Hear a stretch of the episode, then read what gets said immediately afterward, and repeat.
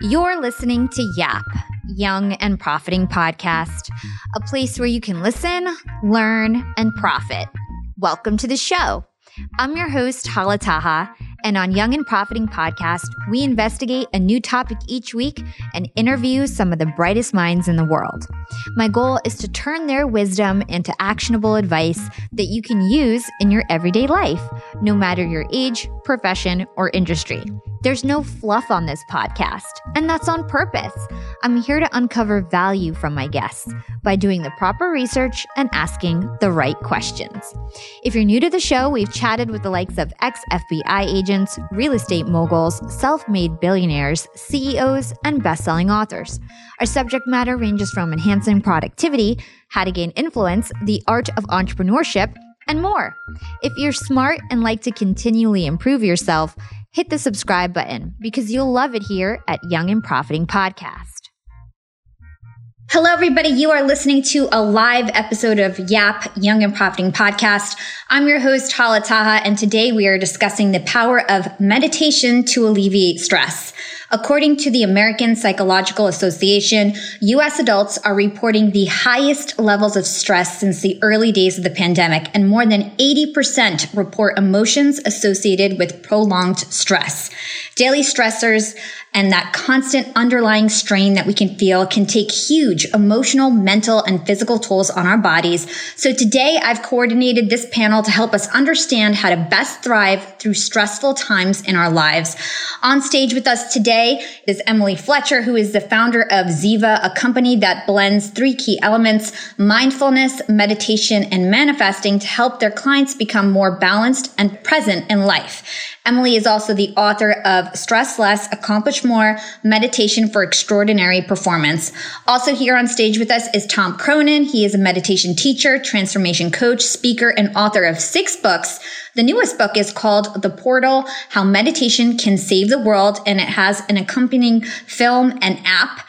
Uh, this is how today's session is going to work. If you guys are familiar with these Yap Live sessions, this is how they always go. We'll have an hour of guided conversation where I've prepped really meaningful questions for Tom and Emily to go through. And then we're going to open it up for Q&A. So if you're in the audience, we want this to be an interactive session. Um, so we're in for an amazing session. Like I mentioned, we've got top meditation experts. Emily has helped Navy SEALs, athletes, Emmy and Grammy award winning artists. Tom has worked with top companies like Amazon, Coca Cola, and Mindvalley. So, needless to say, I am super excited to learn from the best when it comes to meditation and how we can reduce our stress. So, I see Emily is here. Happy to be with you guys, Emily and Tom. And I want to start off with how you guys both got into meditation, how you became experts in this field. And I want to start with ladies first, even though Emily just got here. Uh, we'll start with ladies first. I know, Emily, you had a 10 year career on Broadway. You say that you were stressed, anxious, and were suffering from premature aging. So tell us, how did you turn to meditation and how did meditation first begin to change your life? What you said is correct. I used to be on Broadway for 10 years, singing, dancing, acting. And my last Broadway show was a chorus line where I was understudying three of the leads. So it's like imagine going to work and having no idea what what job you're going to do, which role you're going to play. So I was basically in this constant state of fight or flight. And that led to going gray at 26, debilitating insomnia. And it's confusing when you're living your dream and miserable. And so thankfully I found meditation. And on the first day of my first class, I slept through the night for the first time in 18 months. I have every night, I've slept every night since that was 12 years ago. I stopped going gray. I'm 42 now and I have like three gray hairs. I was legitimately going gray in my 20s. And I didn't get sick for eight and a half years, like not even a cold. And so I just thought, why does everybody not do this? So I left Broadway, I went to India, and I started what became a three year training process to teach. And then since starting Ziva, I've taught about 50,000 people how to meditate on their own. And my book is called Stress Less, Accomplish More, and it's been translated into 14 languages. And and we just came out with a kids course, which is really exciting because I, I have a son now and people were always asking like, can I teach my kid? I want to share this with my kid. And it's, it's a different deal.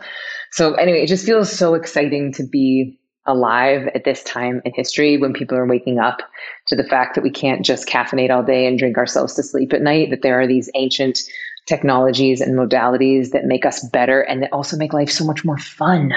it's like if we could be less stressed and have better sex and have more fun and make more money, like why would we not be doing that? Oh my gosh, I totally agree. I feel like there's so many benefits to meditation, and I feel like we've only just tapped the surface.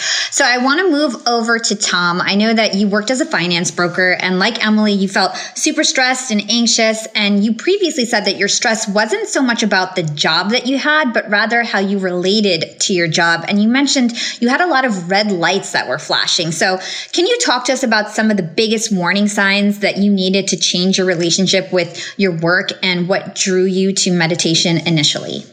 Yeah, thanks. It's great to be here.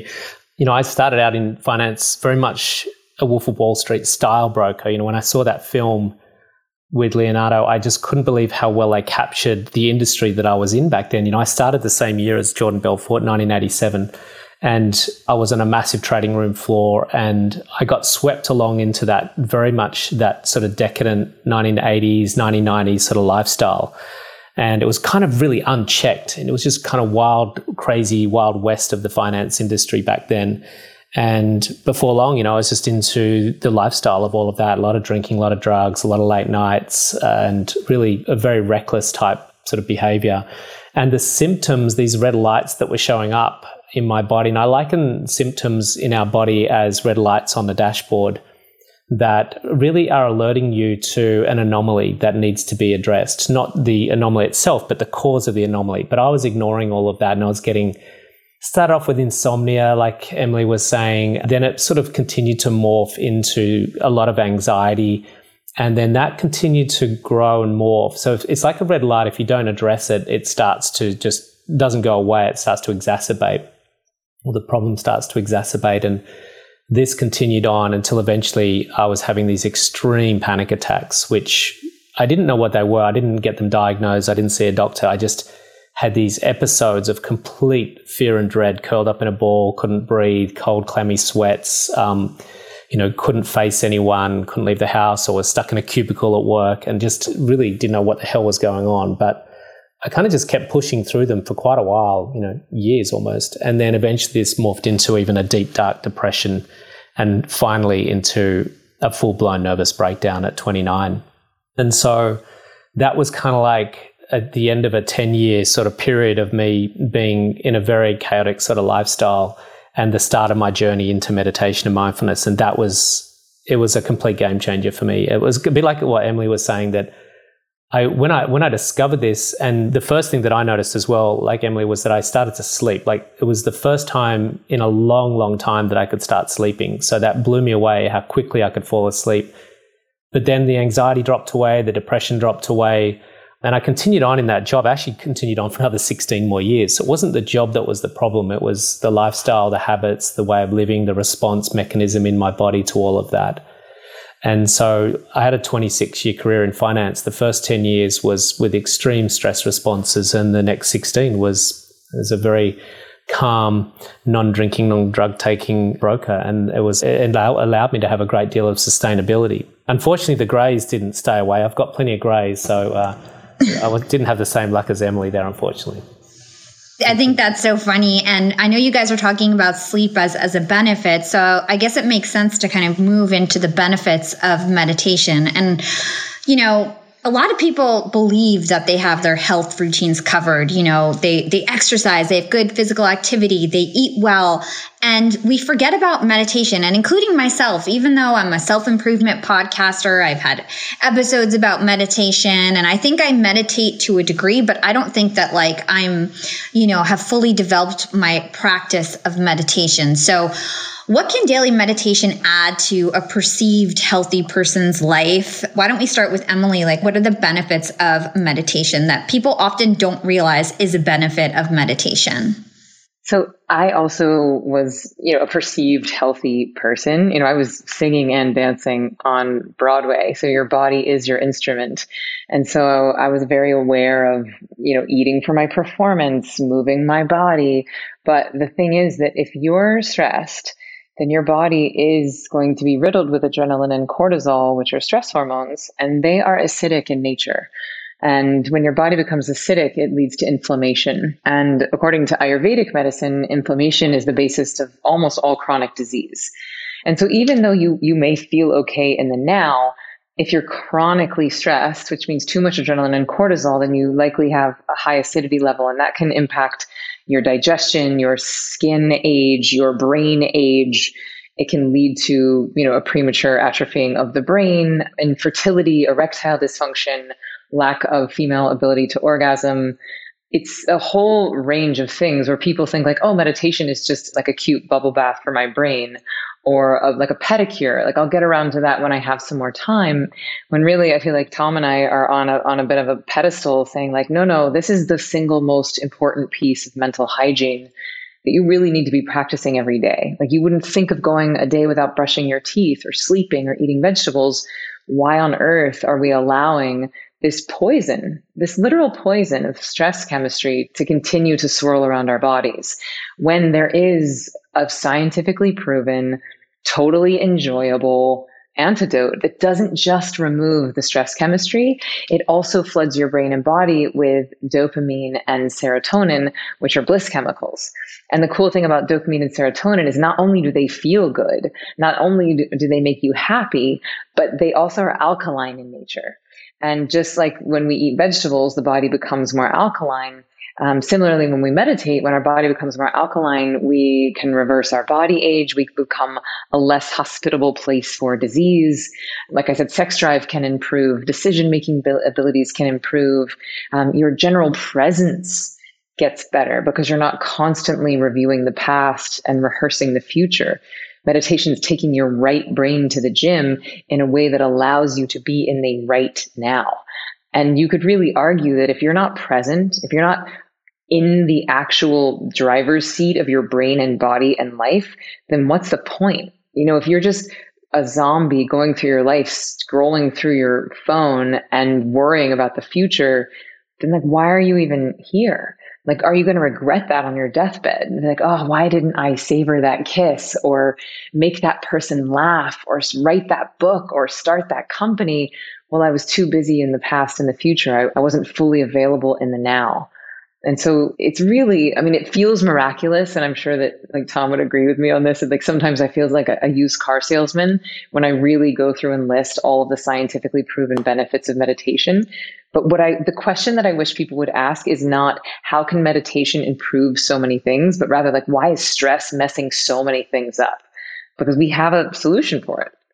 Oh my gosh, I love this. I feel like this is going to be such a good session. I'm so excited. If you guys are enjoying this room, make sure you ping your friends into the room because I think that we've got two incredible experts and I want everybody to hear all this value. So, Tom, I don't know if you have anything to add in terms of the benefits. I know Emily covered a lot of ground, uh, but maybe you can talk more about the benefits or even some of the myths or misconceptions when it comes to meditation. Yeah, you know, it's interesting. Emily just covered so much ground. That was beautiful to listen to her speak so well about all of that. And I've just come off a coaching call with a client who's actually a free diver, and she wanted some support with being able to go to deeper levels of depth in her free diving. And she was referencing one of the world's greatest free divers, William Trubridge. I'd never heard of him before, but one of the things that she quoted from him just was so relevant to what we're talking about now. And he said that thoughts take up oxygen and what they're trying to achieve in their free diving to get deeper and deeper is to have less and less thoughts. And what just came to me while you're asking that question, Hala, was that we have morphed into a society that has become extremely cerebral. We do not have any gaps in our day that is not consuming information, whether it's, and there's nothing wrong with Clubhouse, but whether it's Clubhouse or Instagram or Facebook or emails Netflix, it's really a saturation of mental stimulation. And what we're underestimating is the impact of that degree of stimulation on our mind and how that trickles down into our body. And why meditation is starting to become such an important part of our society is because it's got to balance out the extreme mental stimulation that we're facing right now. And, you know, I always come back to Dr. Bruce Lipton from Stanford University Medical School's quote that he says that 95% of all sickness is a result of stress. Exactly what Emily's saying, you know, we should be asking, how can we let this toxic thing, stress, affect our society so much? You know, 95% of all sickness, if we want to remove 95% of sickness from our society, we simply have to eliminate stress.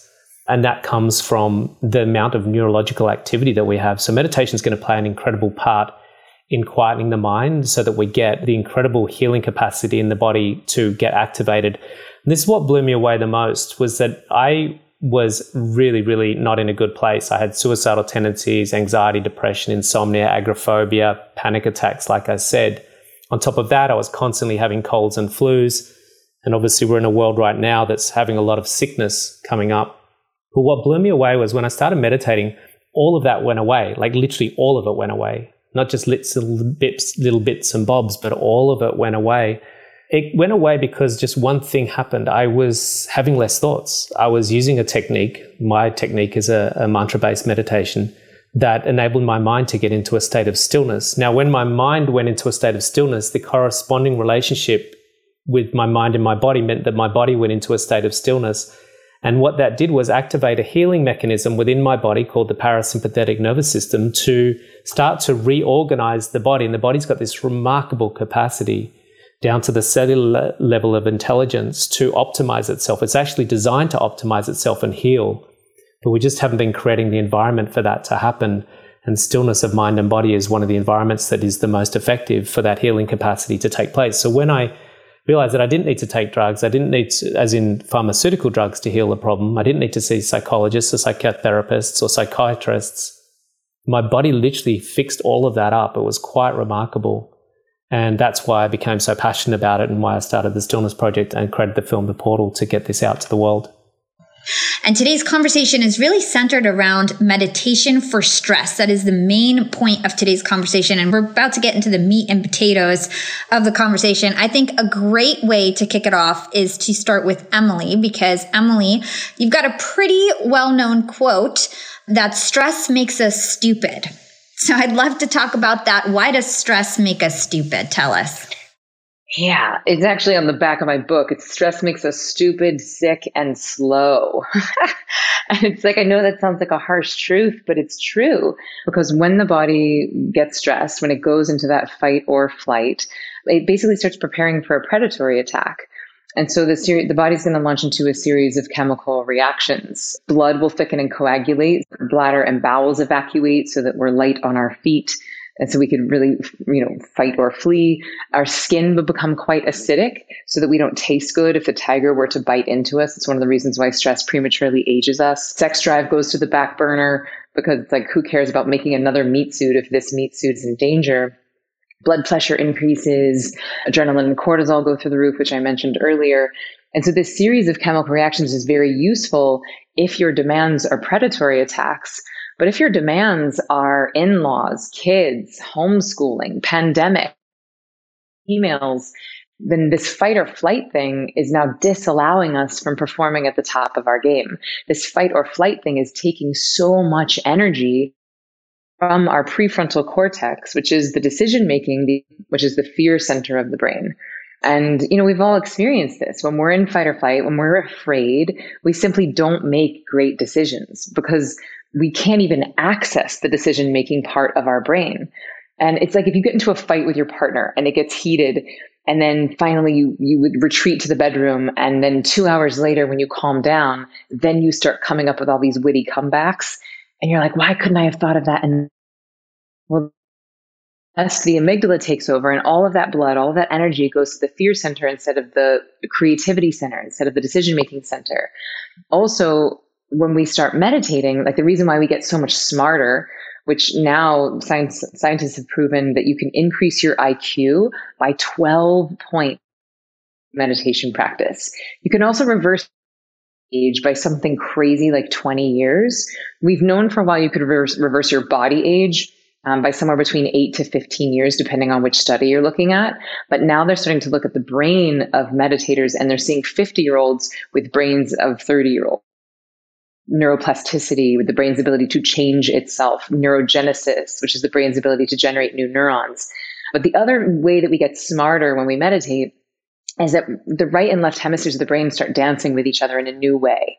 And if you've ever looked at a human brain, it actually splits right down the middle. It's two separate entities. And the only thing that connects the right and left hemispheres of the brain is something called the corpus callosum. And now we've known that meditators corpus callosums than non-meditators weren't able to prove if that was causal or correlated. But now we know that the longer we meditate, the thicker that corpus callosum becomes, which, okay, like cool party trick, but why callosum? Well, it quite literally is the bridge between your creativity and your critical mind. It's the bridge between your masculine and feminine. It's the bridge between your planning and your presence. And so we want these two parts of the brain dancing with each other. And the longer we meditate, the thicker the corpus callosum becomes. And the way that shows up in your performance is that you're able to come up with those amazing flowing ideas, even in the middle of a high stress, high demand situation. Super interesting, Emily. Thank you so much for breaking down what happens to our brain and body on a biological level. Tom, I'm interested if you have anything to add in terms of how meditation can actually reverse the stress response in our body. And I know you talk a lot about the difference between overwhelm and anxiety. So I'd love for you to kind of go into that and talk about how meditation can reverse stress. Yeah, look, I think uh, it comes back to the sympathetic and parasympathetic nervous system and, and why we have these two systems in our body and what they're there for. And, you know, sympathetic nervous system, I think of that as S for stress response and parasympathetic P for peace response. And the sympathetic nervous system, that stress response, is beautifully designed to protect us from life threatening situations. And Emily just mapped out a lot of the symptoms and things that will happen when we go into that stress response, which is really something that we, we wouldn't be spending naturally a lot of time in. It's like if you're on a battlefield or a saber-tooth tiger pounces out or, you know, you've got a, a precarious situation, but usually it's very short lived, it's very temporary, and then we revert back to the parasympathetic nervous system, which is really that peace response that we would be in most of the time.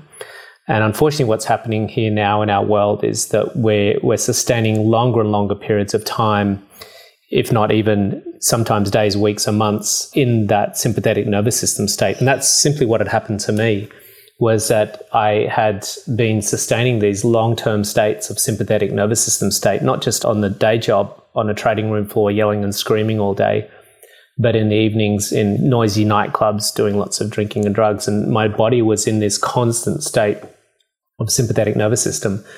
And it just was not having any windows of time to get into the parasympathetic where it could start to heal itself. And so that just builds up and builds up and builds up into this state of eventually going from anxiety into overwhelm. And that's into that sort of tipping point where it sort of starts to really melt down on itself. But what meditation was able to do very quickly was to not just in the moments of meditation put me into a parasympathetic nervous system. And it was quite remarkable how much I could physiologically notice my body changing during the meditation. It's quite a profound physiological shift that takes place during the meditation. And I just want people to understand it's not all peaceful and loving and joyful in meditation. Sometimes it can be extremely uncomfortable as the body's reorganizing itself. And it's really important. One of the, I guess, myths you asked about before was that meditation itself isn't necessarily, and after meditation, isn't necessarily always a, a, peaceful, blissful experience. For me, sometimes it was incredibly uncomfortable. I don't want to turn anyone off it by any means, but it's when the body needs to reorganize itself and come back from a long way, you know, in, in a state of disrepair, then a fair bit of work has to happen for it to realign and reorganize.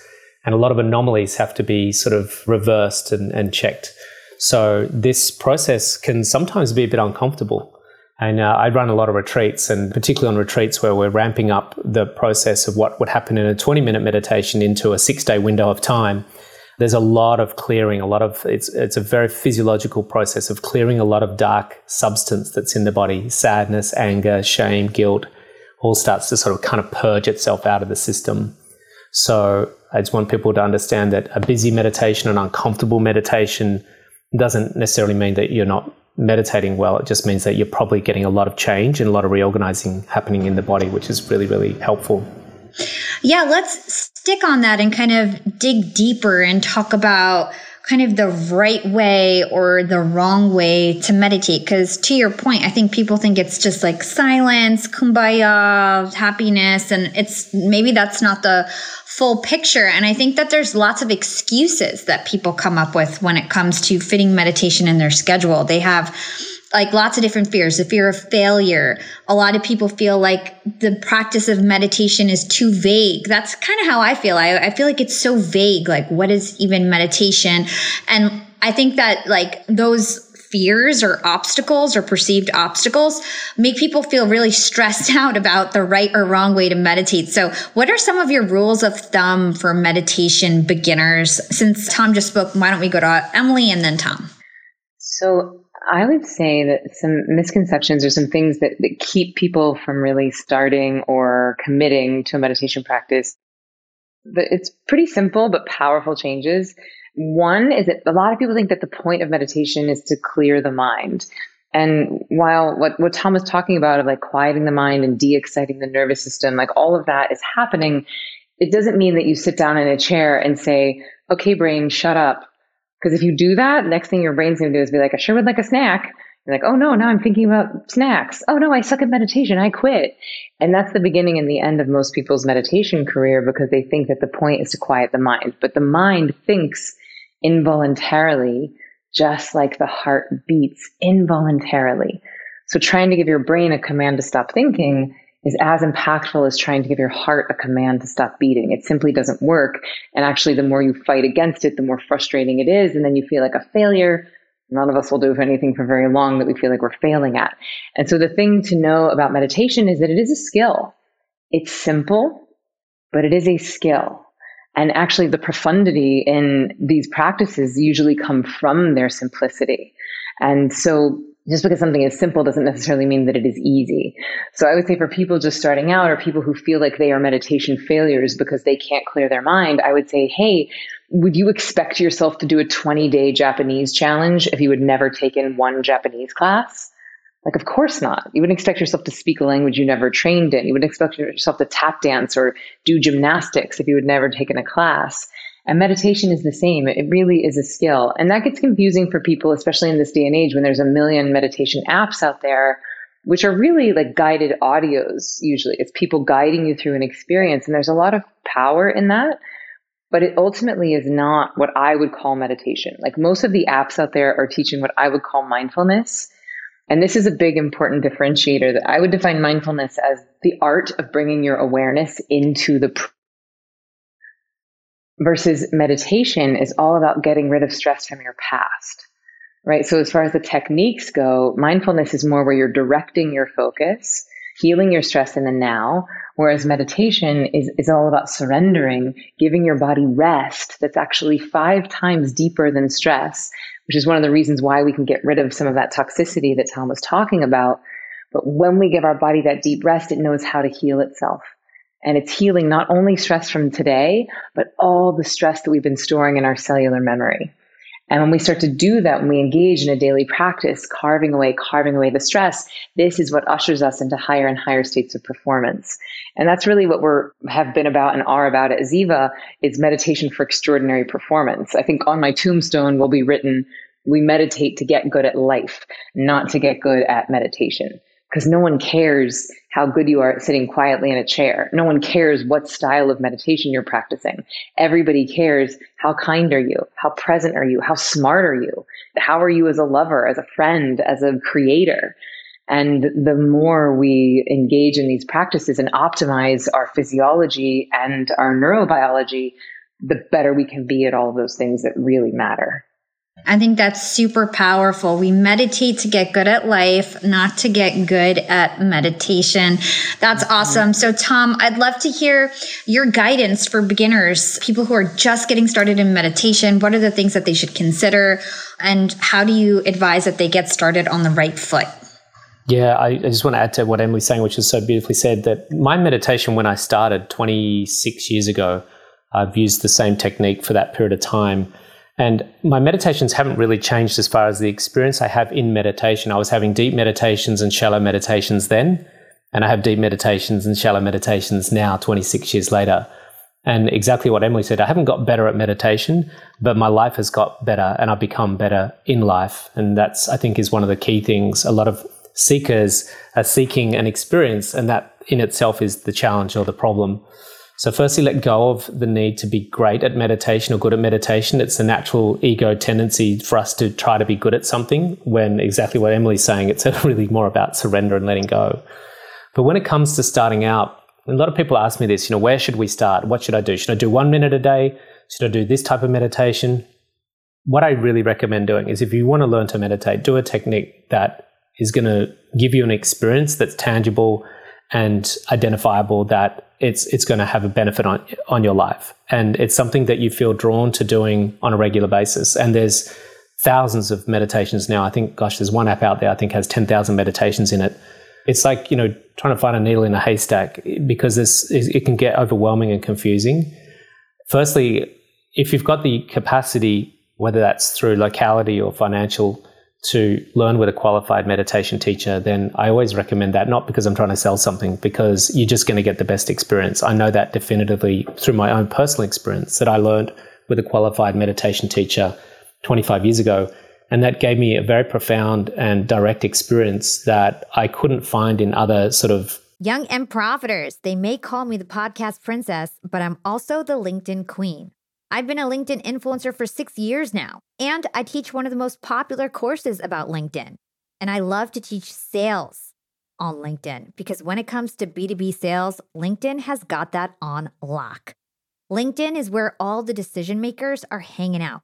There are 180 million senior level decision makers on LinkedIn and 10 million C suite decision makers. These people are on LinkedIn and they're in the mode to buy.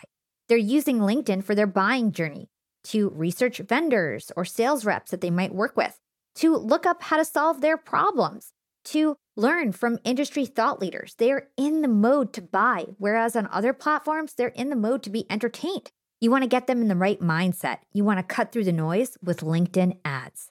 In fact, 79% of B2B marketers rate LinkedIn as their top channel for paid media. And LinkedIn has the best targeting because they've got all these different inputs. People are putting their resume basically up on there. And so there's so many keywords that they can use to target the right decision makers so they can hear about how you solve their problems. And I've got a special gift for all you young and profiters who want to try LinkedIn ads. You can get a $100 credit. LinkedIn was super generous. If you want to make B2B marketing everything it can be and get a $100 credit on your next campaign, go to linkedin.com slash YAP, Y-A-P. Again, if you want to claim your credit, go to linkedin.com slash yap. Terms and conditions apply. Young and profiters, we are all making money. But is your money hustling for you? Meaning, are you investing? Putting your savings in the bank is just doing you a total disservice. You got to beat inflation. I've been investing heavily for years. I've got an E Trade account, I've got a Robinhood account, and it used to be such a pain to manage all of my accounts. I'd hop from platform to platform. I'd always forget my fidelity password and then I have to reset my password. I knew that needed to change because I need to keep track of all my stuff. Everything got better once I started using Yahoo Finance, the sponsor of today's episode. You can securely link up all of your investment accounts in Yahoo Finance for one unified view of your wealth. They've got stock analyst ratings, they have independent research. I can customize charts and choose what metrics I want to display for all my stocks so I can make the best decisions. I can even dig into financial statements and balance sheets of the companies that I'm curious about. Whether you're a seasoned investor or looking for that extra guidance, Yahoo Finance gives you all the tools and data you need in one place. For comprehensive financial news and analysis, visit the brand behind every great investor, yahoofinance.com, the number one financial destination, yahoofinance.com. That's yahoofinance.com. I guess, less intense processes to, to learn to meditate in. And so if you're going to fluff around and, and try this and that and it doesn't really cut it for you, you're probably not going to stick with your meditation practice or you're probably going to give up on the idea of meditation if you're just not going to get any any sort of benefit out of it. Now, I'd recommend doing research, you know, looking around firstly at a technique that's going to resonate with you. And then when you find a technique that resonates with you, then find a teacher within that technique that's going to resonate with you. Some people like to learn from different, you know, everyone likes to learn from someone else, someone different, and finding someone that you sort of really resonate with as a teacher because not everyone will want to learn with me. Some people might prefer to learn with Emily. and vice versa. So you're just going to have a certain resonance with a particular teacher that's going to be someone that you're going to go on a, ideally on a long-term journey with. You know, I've had students with me for quite a long time that have been studying under my guidance and uh, gosh, I was probably studying under my teacher for good 10 to 15 years. And learning to meditate is just the starting point and getting the ongoing support. If your teacher's offering that, they should be offering that ongoing support for the student. And, you know, I've chosen a particular style of meditation to not just use myself, but to teach because I found that the most efficient and most effective. And if I was going to allocate time each day to meditation, then I wanted it to be something that really impacted me, that really I could see significant results. And I was blown away, even just in the first week, how impacting that technique was on my life. So, I want to get back to the main topic of managing stress with meditation. So, again, I want to get into the main meat and potatoes of the conversation, which is all about managing stress. So, Emily, I'd love for you to explain this concept of accumulated stress because I feel like it's really important. So, talk to us about the difference between stress in the now and accumulated stress. Yeah, so this was news to me when I first learned about it because when we think about stress, we think about like, oh, I had a stressful day at work or God, my job is really stressing me out or my kids are stressing me out. We think of that as a present moment phenomenon, which it is. But it also leaves a little open window on your brain computer so every time you have ever been stressed, every time your body has ever launched into fight or flight, it's left an open window in your brain. And these are called premature cognitive commitments or PCCs. And by the time the average adult is about 20 years old, we have about 10 million of these in our brain. So imagine sitting down to your computer to do some work, to type an email, and then you're like, let me just take a break and open up YouTube, Facebook, Clubhouse, Instagram, you know, whatever else you want to open. But let's say you had the ability to open 10 million tabs on your computer. And then your boss walks by and you're like, oh, maybe I should go back to work. And you try and type that email, but the cursor is 20 spaces behind. You're like, oh, this is frustrating. This computer can't even type this email. It can't even do this one simple task. And it's like, no, no, the computer is plenty capable of typing an email. But if you're using all of its computing and battery power to run 10 million open irrelevant windows, then you simply do not have the capacity available for the task at hand. And the same thing is happening in our brains and bodies right? Like if you have 10 million open stress windows on your brain and then you go to say read a chapter of a book or hang out on the floor with your toddler for an hour and not look at your phone.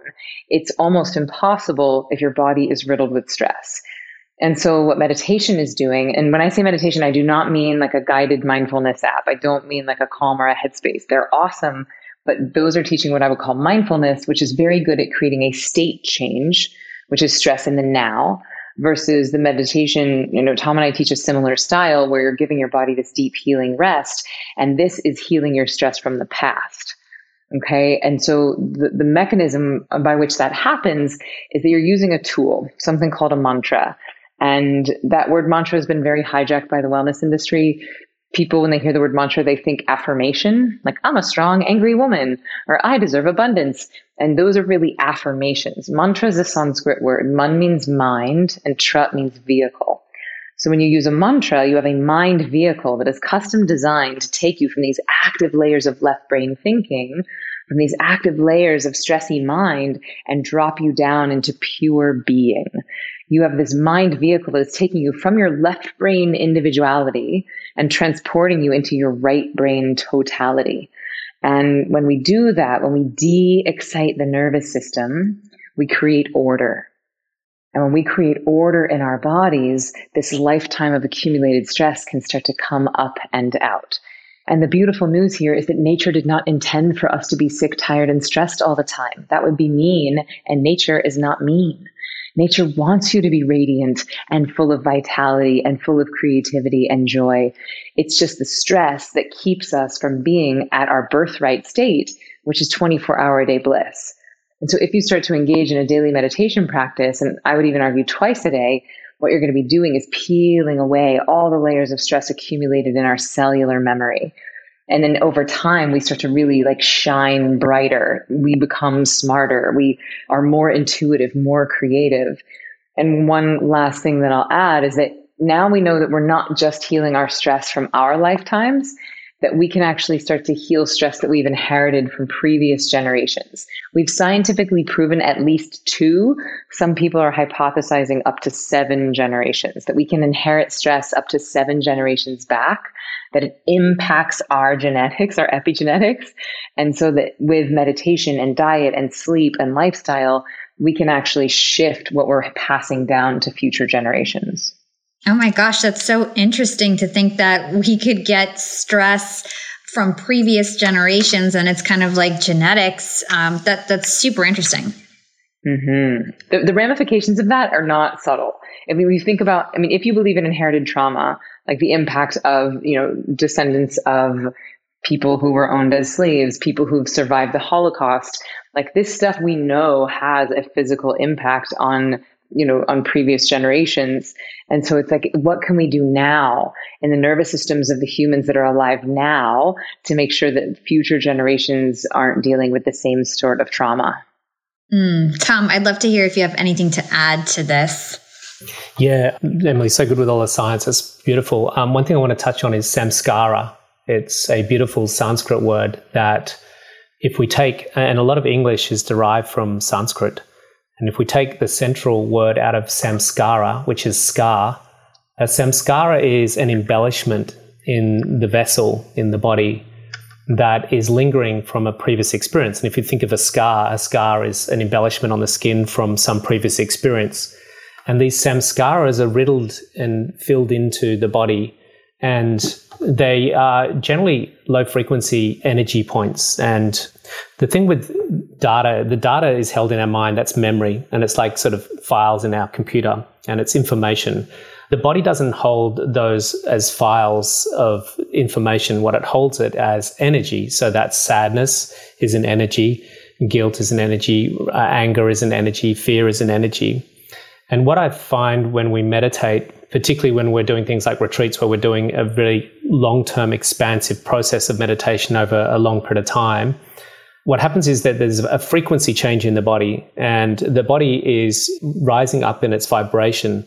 And we can see this on the love frequency chart. If you Google that on Google, just go love frequency chart, and you'll see these measurements of hertz, H E R T Z, which are sort of measurable degrees of vibration. And you look at where guilt, shame, and anger and fear, they're very, very low frequencies, sort of 20, 30, 40, 50 and as we rise up the frequencies, what happens is we get into the really high frequencies of up into love and above. So love is 528, and then above that's bliss, love, and, and enlightenment. And as we're meditating, what's happening is that the frequency of the body is actually changing. And what's happening as the frequency of the body changes and it, it elevates and elevates and elevates, and it gets lighter and lighter and lighter, then the ability for the lower frequencies to coexist in that vessel now becoming congruent and there's a, there's a releasing that starts to happen there's this purging as those energies in the body start to clear out and when we eventually sustain long-term states of these high frequencies of love and above the inability for those eh, there's just not the ability for those lower frequencies to coexist in the vessel and so that the vessel becomes so clear that you don't get the resonance of those lower frequencies. It's like trying to get AM radio on FM. You just can't do it because the frequency is just misaligned. And this is one of the things that's a really interesting phenomenon that I've, I've found with meditation and meditators over the long term is that this ongoing elevation into these higher frequencies allows them to sustain and, and, maintain those higher states with less of the capacity to have those lower frequencies coming into the system. This episode of Yap is brought to you by The Jordan Harbinger Show. The average podcast listener has about six shows in the rotation, so there's a big chance you're not only listening to Young and Profiting Podcast. And honestly, that's okay. And I'd love to share a new podcast to add to your list. The Jordan Harbinger Show, a top shelf podcast named Best of Apple in 2018. Jordan dives deep into the minds of fascinating people each and every week, from athletes and authors to spies and hostage negotiators. He's got a great talent for getting his guests to share never been heard before stories and thought provoking insights. Without fail, he pulls out tactical bits of wisdom in each and every episode. He's also got this really fun and strangely relatable weekly segment called Feedback Friday, where he covers advice on everything from escaping a cult or psycho family situation to relationships and networking and asking for a raise. If you like Yap, you're gonna love The Jordan Harbinger Show because you know, I've only been called the female version of Jordan about a hundred times. Search for The Jordan Harbinger Show, that's H R B as in boy, I N as in Nancy, G E R on Apple Podcasts, Spotify, or wherever you listen to your podcasts. This episode of Yap is sponsored by SetApp. Getting things done is a challenge that everyone struggles with. One way to tackle it is to make sure you have the right tools. And for your computer, that means the right apps. The problem is, not all apps do what they promise, and the drawn out search for the right solution makes it harder to get the job done. That's why there's SetApp. SetApp is on a mission to help users get more done. With SetApp, there's no more worrying about how to search for apps to solve a problem. SetApp packs over 200 apps for your Mac and your iPhone into one. There's an app for almost any task, so you can stay in your flow and finish what you started. With SetApp, you can think about your tasks, not apps. A dedicated curation team only selects the highest quality apps. New apps are added to SetApp regularly. Updates are free, and all the apps are full featured pro versions. It's also a great value. Instead of paying thousands of dollars for separate licenses, there's just one flat monthly fee. Head over to setapp.com to try SetApp for free for a week. If you like SetApp, just pay $9.99 per month as long as it's useful to you. And trust us, it will be. This reminds me of something that Emily talks about called adaptation energy. So I'd love to learn and have our audience learn about adaptation energy and how this is really related to stress relief. Yeah, so adaptation energy is simply your ability to handle a change of expectation or a demand you know, like you wake up one day and think, oh, maybe there won't be a global pandemic. And you're like, oh, nope, wait, there is a global pandemic. Or then maybe you think, oh, we're done. And you're like, nope, still, still going. So these are all huge adaptations that we're being asked to do as humans. And so to put this into like a real life example, well, like a beautiful line from the Vedas would be, there is no such thing as a stressful situation. There are only stressful responses to given situations. And, you know, if I say that at a live event, people are like, excuse me, like, you don't have kids, do you? Or excuse me, like, you don't know my job, you don't know my in laws. But I'm not trying to negate the intensity of anyone's life. What I am offering is that if you have the ability to adapt, then the ever changing nature of life and the world is not going to cost you as much. It's not going to be as challenging if every day you are filling up with something called adaptation energy. So let's say you, you know, leave your house or you wake up, you set your alarm for 8 a.m. for work on Monday morning, but you oversleep your alarm. So it's a tiny change of expectation. It burns up a little bit of adaptation energy, but you get ready quickly, leave your house on time. Then you get on the highway to go to work. It says it's going to be 20 minutes. You get on the highway, it's 40 minutes. Change of expectation burns up more adaptation energy.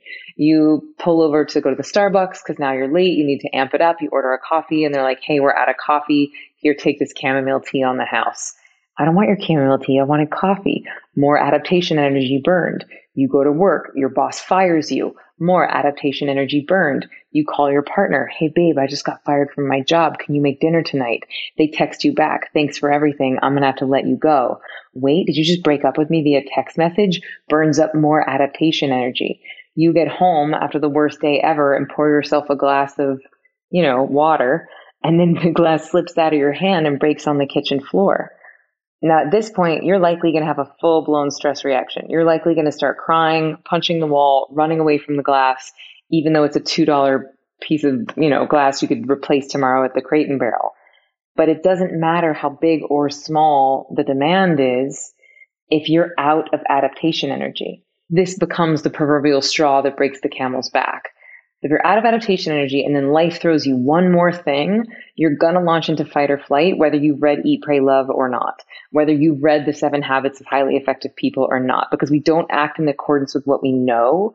we act in accordance with the baseline level of stress in our nervous systems. And so what meditation is doing is that it's not only eradicating the baseline level of stress in the nervous system, it is also topping up your reservoirs of adaptation energy. And so look, right now we as a species are being asked to adapt again and again and again. And I think we're just getting started. I think that the rate that technology is about to change, that currency is about to change, that medicine is about to change. I think the defining feature of successful human beings on the planet moving forward will be your ability to adapt. And I have never found a better tool to help you adapt than meditation. Oh, so powerful. Thank you so much, Emily. And now I want to get into some tactical advice. I really want to get some actionable, tactical advice that everybody can implement today that's easy to remember and ways that we can kind of quickly alleviate our stress. And I'd love to also talk about how to quickly alleviate our stress in professional settings because I know that there's some techniques that we can do even when we're in public that can really help us reduce our stress. So let's kick it off to Tom. Can you talk to us about some tactical exercises that we can use to alleviate stress? Yeah, I think the first thing we can do uh, when we're getting stressed is, is, this excitation happens in the body and it's it's really starting to stimulate more and more activity and everything starts to become overstimulated and it's the third law of thermodynamics states that as excitation occurs disorder increases and as de-excitation occurs order increases and they use boiling water as a sort of example of that so if we're experiencing some degree of stress response in the body in the mind then the simplest thing we can do is just try to regulate everything. That means you need to, because what's happened is that your autonomic nervous system's kicked in. You've kind of been hijacked. You don't have control anymore. Now, what's happening is that there's an override system that's happening, and we need to regulate that and take control back from that situation. And the best thing we can do is to regulate the breath. If we can take control back over onto the breath and slow that down, I just did a, a recent post on my Instagram about this uh, just a few days ago. I call it the bellows breath. And uh, I was actually with my mum. I noticed that she was breathing, uh, when she breathed in, her tummy would go in and she was breathing up into her upper collarbone region. And it was a very short and shallow breath. And really, when we breathe in, our belly should be going out to allow the air to go all the way down into the lower regions of the lungs. So we have a nice, slow, deep, regulated breath. And I could see my mum was, uh, she was getting a bit, uh, she's 85 now, she was getting a little bit um, sort of uptight. And I just sort of notified her about her breathing and got her to regulate her breath so that when she breathed in, the belly would go out. And when she breathed out, the belly would go in. Normally, for most people, particularly when we're stressed, it's the other way around. Uh, when we breathe in, the belly comes in, and we want to flip that. So that's the first thing I find, just in an emergency sort of situation, to slow everything down through the breath and just let everything just de-excite and then you'll start to get mental activity become a little bit more organized, a little bit more cohesive. Your physiology will start to get a little bit more de-excited and a little bit more organized and coordinated. And then you'll be able to move into that situation with a lot more ease and calm. Mm, and Emily, I'd love to hear if you have any kind of like quick exercises that you could walk us through in terms of alleviating stress and, and getting started with meditation and mindfulness? Well, I think that what Tom said is great. I think that if you're really like in a fight or flight panic attack, you don't really have time unless you're already a, an experienced meditator. You're likely not going to sit down and do your first meditation when you're in the middle of a panic attack. And so I think you want to keep it really simple in those instances. And, and the breath is, is a great way to just calm everything down. And so this might be similar to the bellows, but I, I call it the 2x breath, where you're simply inhaling through the nose for two and exhaling through the mouth for four. So in for two, out for four. And the cool thing about this is that you can do it while you're walking. You know, some people just need to like, if you've been sitting at a computer all day and sometimes the stagnant energy is part of what's adding to the stress. So sometimes getting up and taking a walk and breathing in for two steps, out for four steps is enough to just really like bring your awareness into the right now. It's enough to where you're, when you double the length of your exhale from your inhale, you're, you're softening and easing the vagus nerve, which is the superhighway between the brain and body. But also just the counting of it is a bit of a mindfulness exercise because you don't have as much bandwidth to speculate about the future which I like to think that all speculation leads to suffering, but just simply in for two, out for four. One, two, one, two, three, four. Like sometimes that's enough to do a bit of a pattern interrupt. And then you can come into the now. And our ideas, our problem solving tendencies, like all of our creativity happens in the now. And so that's where mindfulness really shines. It's like back to the now, back to the now. And if you have the bonus feature of doubling the length of your exhale, that's going to downregulate your nervous system, like Tom was talking about. Mm, that's super helpful. So I want to move into Q and A, and I feel like the question that feels relevant. I was uh, DMing some of my moderators here on stage is Holly. So Holly, I'd love for you to kick off open Q and A, and if you're in the audience, we want to make this as interactive as possible. Raise your hand, put your question in your bio, and we'll bring you up if it's relevant. So Holly, what is your question for the panel?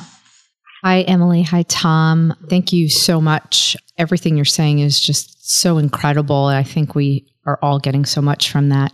So, you mentioned that there was a line in the sand kind of between mindfulness and meditation. And Tom, you had also brought up that there's different types of meditation. So I don't think I'm speaking just for myself. I'm sure everybody in this room has Googled mindfulness and meditation. And I think probably some of the big SEO engines probably drive us to Headspace and Calm. But you're saying that meditation is a very specific practice. So could you maybe share with us two or three different types that might be accessible to beginners and or beginners like myself that start and stop all the time and use those apps and maybe I'm not getting the right value? Thank you. My name is Holly. Hi, Holly. I'll be happy to jump in. I'm sure Tom has awesome things to share as well. But you're right. Like in this day and age, when you say meditation, people think calm or headspace. And I'm not here to diss anybody's app. Like they have done a huge service and there are millions of people who are now, you know, have a gateway drug in. And I think there's a lot of beauty in someone guiding you through. But just like when you watch TV, it's almost like the TV is thinking for you. Similarly, if someone is, if, if all you're doing with meditation is having someone else guide you through, then you're never really becoming self sufficient. You're never really allowing your body to heal itself in the way that it does, say, when you sleep, right? Like when you're sleeping, no one's guiding you through, and yet your body is running a whole host of healing operations. And a similar thing can happen when you meditate, but not necessarily if you have external stimulation, right? So, and I would argue that you're just going to get a much higher ROI because our time is our most valuable thing we have to give. And I would argue that no one has time to waste. I would even argue that no one has time to spend, but everyone has time to invest. And what I have found is that you get a higher ROI on your time expenditure with meditation than you do with mindfulness. So again, just a quick delineation. Mindfulness is anytime you're directing your focus, anytime someone's guiding you through, anytime you're focusing on your breath or imagining a chakra, anytime your left brain is engaged, I would call that mindfulness, which is very different than meditation, which is where you're giving your body rest that's five times deeper than sleep. You're in a verifiable fourth state of consciousness and you're creating a trait change versus just a state change. And so easy ways to get started. I am sure that Tom has ways for people to get started with his program. I would love to gift everybody here who's listening the first three days of my most popular course and it is a course. It's not an app. Like this is a matriculation. It's it's 15 minutes a day for 15 days. And it teaches you yes mindfulness. We start there as like the appetizer but then we move into meditation and then we finish with manifesting. So mindfulness to handle your stress in the now meditation to get rid of your stress in the past and then manifesting to help with your dreams for the future. And so if you guys want to check that out, I'd love to gift you the first three days and it's zivameditation.com slash podcast and you can just check it out. There's no credit card required. It's not like a free trial. It's just a gift. And then if you like it, you can enroll and, and go on to the meditation training. I know that Tom has amazing online courses as well. But I think rather than trying to give you like, oh, here, like try this thing once or twice, which is likely going to end up with the same result of like, oh, I downloaded a free app and then never stuck to it. It's like if you invest in a training and actually schedule it and do it then you're going to see like, oh, actually the benefits build on top of each other. I'm getting a cumulative benefit from this versus like, yeah, I did 10 minutes a day for 10 days and then I quit. And then my cat died and I started back for five days, but then I got busy and I quit. It's like meditation, just like the coffee you drank two weeks ago is not going to give you more energy today. The meditation you did last year is not going to help you today. We really have to commit to it. And it's part of why Tom and I, I think, are so passionate about this, where it's like, yes, you teach the technique, but you also have to train the intellect on why it's so important to do it every day. Thanks, Emily. And I'll just add to that that, yeah, I, I have a weekend workshop that I run in person. Obviously, during we're in lockdown here in Sydney, another one. And so we've moved those to Zoom. But I also have created a 21 day format of that meditation program where, where it's self paced learning and you get a video from me every day for 21 days teaching you how to go deep into what I call transcending styles of meditation. And that would be sort of like transcendental meditation, Vedic meditation, primordial sound technique, all come under that sort of transcending banner of meditation. And so I put that into a 21 day format, which was to me personally a bit of a challenge at the time because I was really conflicted between maintaining a beautiful ancient tradition and maintaining the way it was taught and then having to deal with the, the conflict of a world out there that is crying out to learn these techniques and how do I bring these ancient techniques in a way that tries to maintain some purity, but at the same time still deliver it to a world that needs to access it. Not everyone lives in a trendy suburb like, you know, Santa Monica or, you know, Bondi Beach in Sydney. So I put that into a 21 day format and it's a beautiful program. But what I found with that, and now that we've got things like Zoom, is that I could then support my students from around the world who have learned that technique of meditation on a weekly basis. So we have live group meditations, and we have students coming in from all over the world now joining us every Monday. That's Monday my time, so it'd be Sunday in America for those group meditations and allows this ongoing support mechanism for the student. I see that's a really integral part of the process that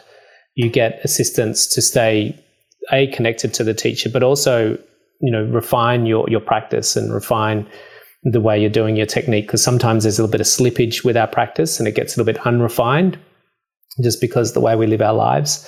And so having that regular contact with me through the Zoom, for whether that's the online version of the course or whether that's the in-person or on Zoom version of the course, um, is still available. So we've got a discount for everyone who wants to explore that program. You can just reach out to me on Instagram. It's probably the best place. Just DM me. I'll send you a link and the discount code for that program if you're interested in it. Cool. And while we're on the topic of different trainings and programs, really quick, Emily, I'd love to understand why meditation is useful for children, because I know you mentioned earlier that you have a new program that's geared for children. So help us understand why that's, I guess, good for, for kids and, and how kids can use this too.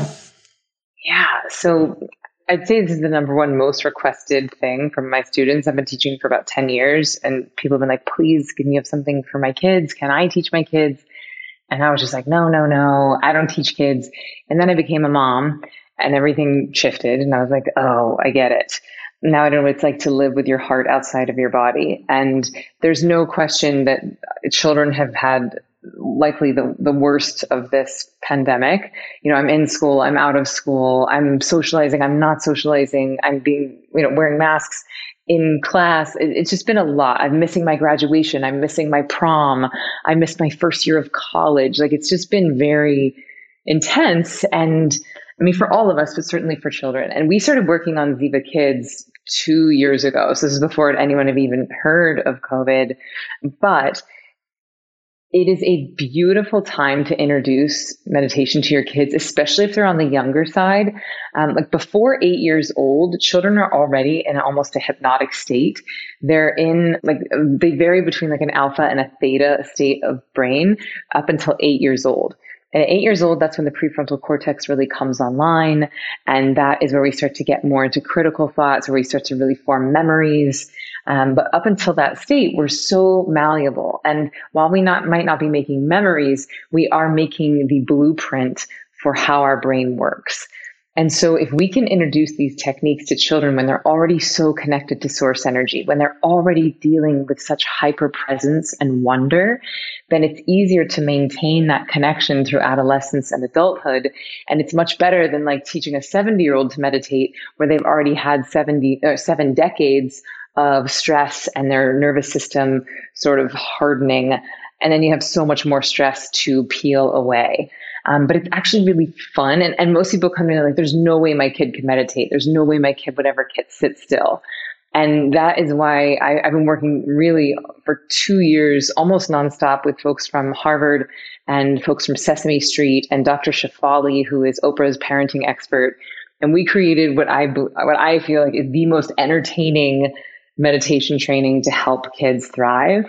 And the point of it is really to help kids feel and process their emotions in real time. Because so many of us have been trained not to feel our feelings you know, since infancy, it's shh, shh, shh, don't cry, have a bottle. Shh, don't cry, have a toy. Shh, don't cry, have an iPad. Shh, don't cry, don't feel, don't feel. And the next thing you know, you end up with 40% of American women on Zoloft or some sort of antidepressant or anti-anxiety. And this is not, I am not here to hate on medicine. There's many useful cases for medicine. But I don't believe that 40% of American adult women have a Zoloft deficiency. I think that we haven't been trained how to feel our feelings, and that starts really young.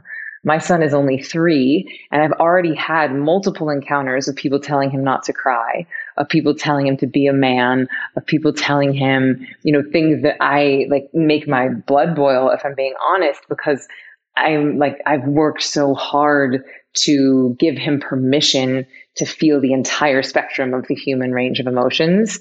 And so when other people come in and, and say things like that, I just find it so just sort of archaic. And it's like, wait, why on earth would we try and stifle someone from feeling? Because the feeling doesn't go away, right? Like when we try and repress those things, they get shoved down and they get stronger or they get calcified. But if we can actually just cry it out or rage it out or express the emotion, then it's like better out than in. It's never coming back. And so Ziva Kids, yes, it teaches your kids mindfulness, meditation, and manifesting, but really what it's teaching them to do is to feel. And with Ziva Kids, I have a co-star. His name is Z Bunny. He's a puppet. He's, I built him with folks from Sesame Street and he's so adorable and he's training to be a superhero. And so the kids love him and they fall in love with him because he's wanting to be the best version of himself and he's just using meditation to help him unlock his superpowers. Whereas I think a lot of adults, when they come to kids, they're like, oh, is something wrong with you? Are you stressed? Are you sad? Are you depressed? Maybe you should meditate. And like, no one wants to feel like there's something wrong with them, especially not kids. So instead, it's like, no, you want to be the superhero version of you. And meditation is simply a way for you to unlock your superpowers. Young and Profiters, I'm about to be jet setting all over the world. I'm going to London, Cancun, New Orleans, and New York to speak I'm going to be up there with the bright lights and I want to be spiffy. I want to look fresh. And so I'm going on a big shopping spree. I got to get clothes, I got to get hair stuff, skincare stuff, makeup. But I'm not going to feel guilty about this shopping spree because Rakuten's Big Give Week is back. Rakuten is the shopping platform for savvy savers. From May 6th to May 13th, they're having their biggest cashback event of the year. I'm talking about 15% cashback at hundreds of stores with additional cashback bonuses. And they've got so many stores participating in their big give week. So when it comes to clothes, I'm looking at Splendid and Good American. And when it comes to beauty, they've got so many good stores participating. They've got Ulta, Fenty, Bobbi Brown, Blue Mercury, and all the products that we love. Now we can get cash back. It's like getting a discount on the stuff you're going to buy anyway. It's absolutely amazing. They even have travel brands, so that's going to be super convenient for me with all my upcoming trips. Expedia, hotels.com. You can get deals on everything from electronics to home goods to travel and beauty. Young and profiters, you're going to want to grab this limited time deal with both hands. You get high cashback rates for only eight days. So hurry. Membership is free, and when you sign up and shop today, you get an extra 10% cashback boost. That's an extra 10% cash back on top of the 15% cash back. You won't see higher cashback rates than these. Go to Rakuten.com or download the Rakuten app at R A K U T E N. Shoppers get it. Young and Profiters. Yap Media is growing so fast. I have 10 open roles just this month. In the past, it would take me so long to find hires. I have to go on all these different job sites. I have to create my own skills assessments. That's why I let Indeed do a lot of this heavy lifting for me. Indeed is the powerful hiring platform where I can attract, interview, and hire all in one place. Indeed has things like skills assessments, where when we have specific roles, we can find an assessment that matches that role and we can make sure they have the skills that we need.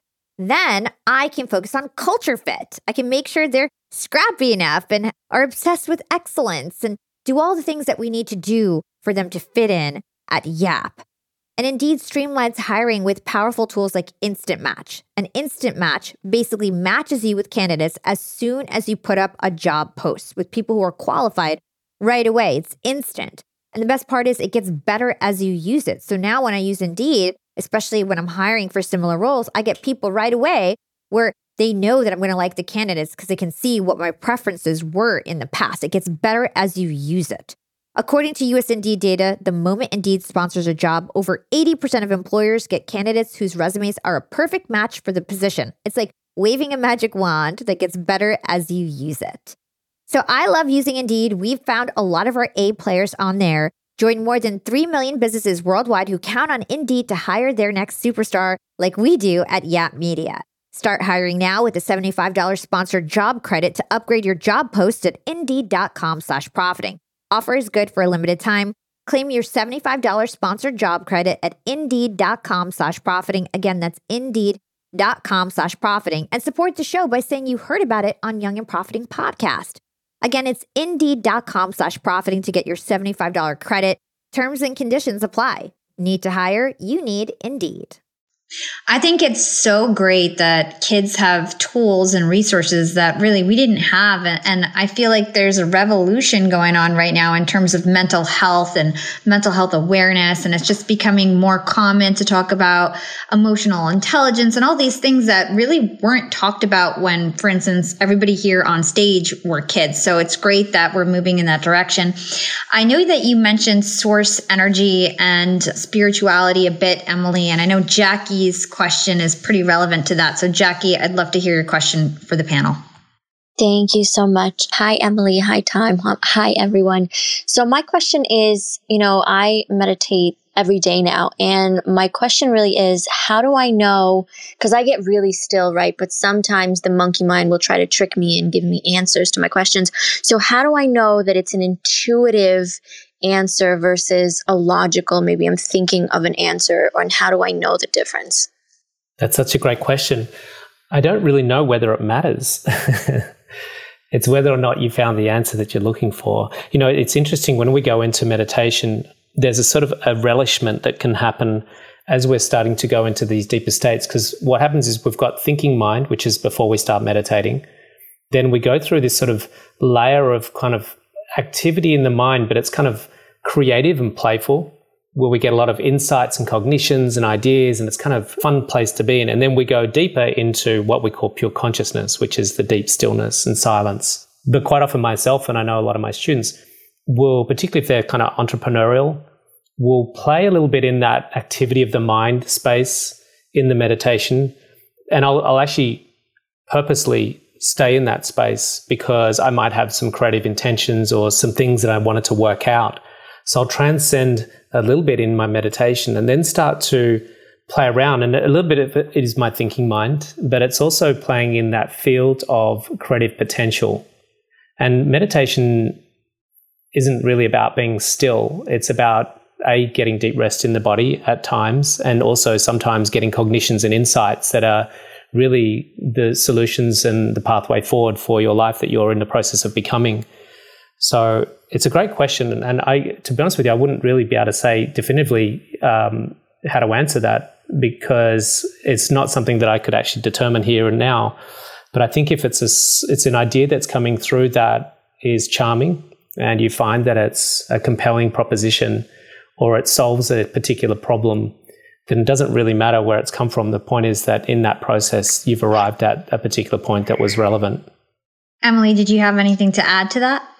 I just love that idea of like, does it matter and how would you know? I think those are probably more profound answers. One rule of thumb that I've found a little comforting is that intuition is usually moving you towards something and fear is usually moving you away. But I think there are exceptions to that. And so, you know, at the end of the day, you just like, I think you just got to be willing to make mistakes. like that's the only way we really learn. Like we're never going to know if it's the right thing. Yeah, I think that totally makes sense. Dimple, I know you have a question for Emily and Tom. What is your question for the panel? Thank you, Hala. Great topic. Hi, Tom. Hi, Emily. My question is more and more employers and corporations, I feel, should be incorporating meditation into their benefits package because stress is one of the things that causes employees to, you know, to be gone from work for um, long term, you know, leave. So, what are your thoughts on more and more employers incorporating meditation into their benefits package? Uh, just call me. you got it, Call me. Yeah, exactly. Here's like, my business card. Yeah, just call me. yeah, look, I mean, I'm working with Amazon at the moment, and um, Amazon invited me to train 15,000 of their staff members how to meditate. And it's just the beauty of what, where we're at now is that the information is just so clear as uh, you know day.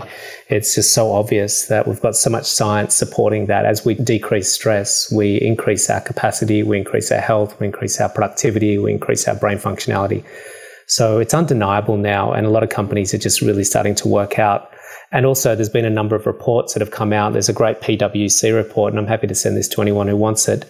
PwC and KPMG both put out reports on the impact of stress on the workplace, and KP, PwC report revealed that for every dollar a company spends on improving the mental health of their staff, they return on average $2.30 back.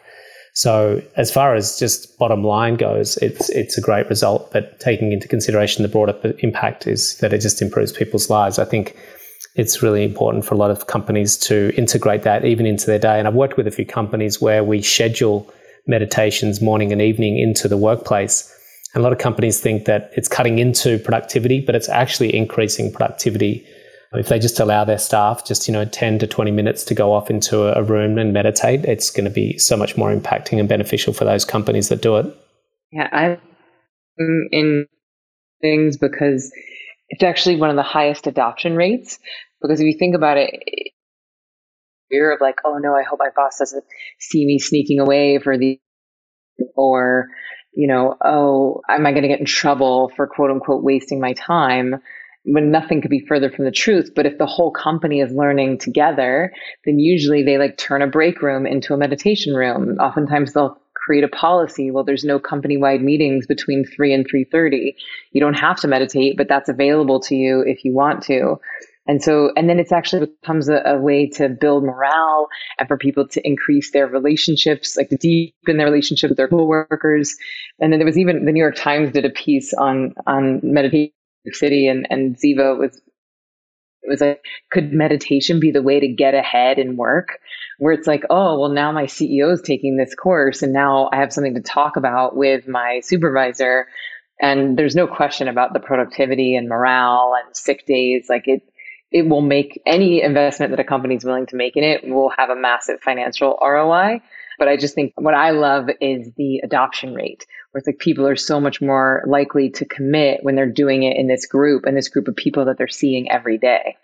Yeah, I personally have noticed a huge trend. I was working at Disney streaming services. I, am a full time entrepreneur now, but one of the last things we did as a team is like we went to a, a group meditation and we had this group meditation experience, and that was like our outing to bond and and to like you know take a mental health break. So I think it's really trendy right now to have you know meditation in the workplace. Um, so great question.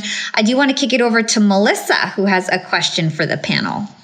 Thanks so much, Hala. Hey, Emily and Tom, fantastic conversation. I'm really loving this.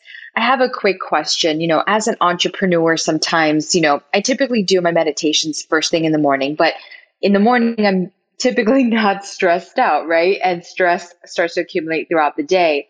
But when I want to go ahead and take that moment for myself to regroup, I do find a sense of like guilt, right? Or feeling like I shouldn't take this time because I have so much work to do and I need to kind of power through, quote unquote. What are your recommendations or your thoughts for entrepreneurs to, you know, when you need to take a moment to really take the moment and not feel so guilty for doing so? Yeah, look, I think it's a great question because I, I work from home as well, and I'm, I would call myself more of an entrepreneur these days than a meditation teacher. And so I even face the same challenge myself because I've got 200 emails sitting in my inbox, or I've got you know some social media to do, or a meeting with my team. It's like, oh yeah, meeting or meditation, And I wind it all the way back into competing preferences. And in any given moment, we have a series of competing preferences for time allocation. And what we have to do is really look deep into what is motivating every single action. And this is what I came across when I learned to meditate. When I did my first course in meditation 25 years ago, I was a broker in finance, as I mentioned. And the teacher suggested that we do two meditations a day 20 minutes each. And I nearly fell off the chair. I'm like, you have got to be freaking joking. There is no way I'm a broker, man. Like, seriously, how am I going to get two lots of 20 minutes to do this every day? I just couldn't work out that that was going to be possible. And then I started to contemplate as the course ended about my life and where I'm at. And the teacher had laid out a whole ton of science as to how this was going to make my life better. And here I was earning a multiple, multiple six figure salary, living in a very expensive house, had a beautiful car, and all the things that would literally tick boxes to say this is the perfect life. But I was suffering from depression, suicidal, anxiety, seeing psychologists, psychiatrists on medication. My life was just a mess. So, what I started to realize was that every action in the world, no matter whether you're doing crack cocaine in a ghetto or whether you're in a monastery in Tibet, every single action is motivated by the same thing, and that's the quest to be fulfilled. And yet I wasn't fulfilled. And so I had to change my set of values. I had to change where I was seeking fulfillment from. I was seeking fulfillment from acquisitions and circumstances and experiences. Yet I wasn't getting fulfillment from that. I couldn't extract any more fulfillment out of that I'd run down to the bottom of the barrel and was left with nothing, even though I'd acquired everything that you could possibly want. And so then I started to realize that fulfillment is a self referred experience that comes from tapping into an innate sense and an innate experience. And it's part of our innate nature. And so what I decided to do was look at my day. My day had 24 hours in it, and each hour had three blocks of 20 minutes. And that meant that I had 72 20 minute segments in my day that was purely allocated to getting fulfilled sleeping, eating, going to the gym, going to the movies. And all I had to do, according to this teacher and all the science, was take two of those 72 20 minutes out of my day and park them for meditating. And that became an easy proposition. I went, well, that means I've still got 70, 20 minutes of pie to allocate to doing all the other things that I was doing. And all I have to do is take two out of 72 and sit and close my eyes in meditation, and my life's going to get better. So I gave that research the time that it deserved, and it was at least three weeks. And it was it was just like night and day. It was just so obvious that my life was getting better over those three weeks of doing two out of 72 into meditation. And it just became a definitive uh, result. So I just continued on with that process and just really reassessing what are your core values, where are you trying to find fulfillment, and is that working out for you? Because I guarantee you, if you get all of those emails done, there'll be a whole ton more the next day anyway. So tapping into that inner space is, I think, critical, and it's the one thing that's missing in the world, and that's what motivates me with the film and the book, The Portal, because we've got to really inspire people to realize that acquisitions and experiences is not a sustainable source of fulfillment. Yeah. And I think that was such a brilliant question, Melissa. Thank you so much for asking it. And I think this is a great way to kind of end the session. And I'm going to bring it back to something that I mentioned right at the intro that according to the American Psychological Association, US adults are reporting the highest stress levels since the early days of the pandemic. And more than 80% report emotions associated with prolonged stress. So as we are moving into this, you know, not totally post pandemic. I think we all thought we were going out of the pandemic and now it seems like everything may be coming back. How can you like can you leave us with some parting words in terms of how we should best navigate through this really stressful time? Uh, why don't we kick it off with Tom and then Emily in terms of your closing thoughts and how we can manage uh, stress through meditation? Yeah, it is going to intensify more and more. I don't think we've seen the end of the challenges that we're facing on the wor- in the world. I think it's going to be extremely difficult uh, going forward, even more so. And when we have the requirement to increase adaptive capacity, I think Emily called it adaptive energy. I call it adaptive capacity. That's the need to be adaptable but we don't increase our ability to be adaptable, then we have this gap between our need to be more adaptable and our ability to be adaptable. And that causes the stress response. So what we have to look at is one thing we can't change is that the need to be adaptable is going to be increasing ever, you know, more and more every day. So therefore, the only thing that we can do in amongst this turbulent and ever increasingly changing world is to increase our ability to be more adaptable. And meditation plays an integral role in that. So it just comes down to, again, coming back to your core values and what, what's a, a great priority to you, what's of importance to you. And fulfillment, bliss, love, joy is an inherent experience. They're not emotional states, they're innate experiences that we have. And so I just really can't emphasize the importance enough of parking some time aside each day, finding a meditation technique that you can get deep and, and get a tangible experience from, a noticeable change in, in your, your physiological, mental, and emotional state, and incorporate that on a regular basis and get some support with that if you need it. Great advice. And thank you, Tom, so much for your contributions today. Emily, I'd love to hear your last parting thoughts in terms of managing stress with meditation. Well, I just want to say what a delight it's been to reunite with Tom and what a great interviewer you are. And I'm so excited to be connected with all of these new amazing humans. And as far as I think, yes, yes, we got to manage stress my, my book is called Stress Less, Accomplish More. But let's think about what's next. Like, what's after we manage the stress? Like, how much joy can we create? How good can we make this life? How radiant can we be? How vital can we feel? Like, I think there's power in moving towards the positive, not just away from the negative. And if we're thinking about like manage stress, less stress, stress, stress, stress all day, it's just not as fun as like hey, how juicy can we make this? How much flow? How much magic can there be in my day? And that just after a while, that becomes the lens through which you see life. You can't help it because you're not having to like curate or be the bouncer of your brain. It's like there's always going to be a party in your brain.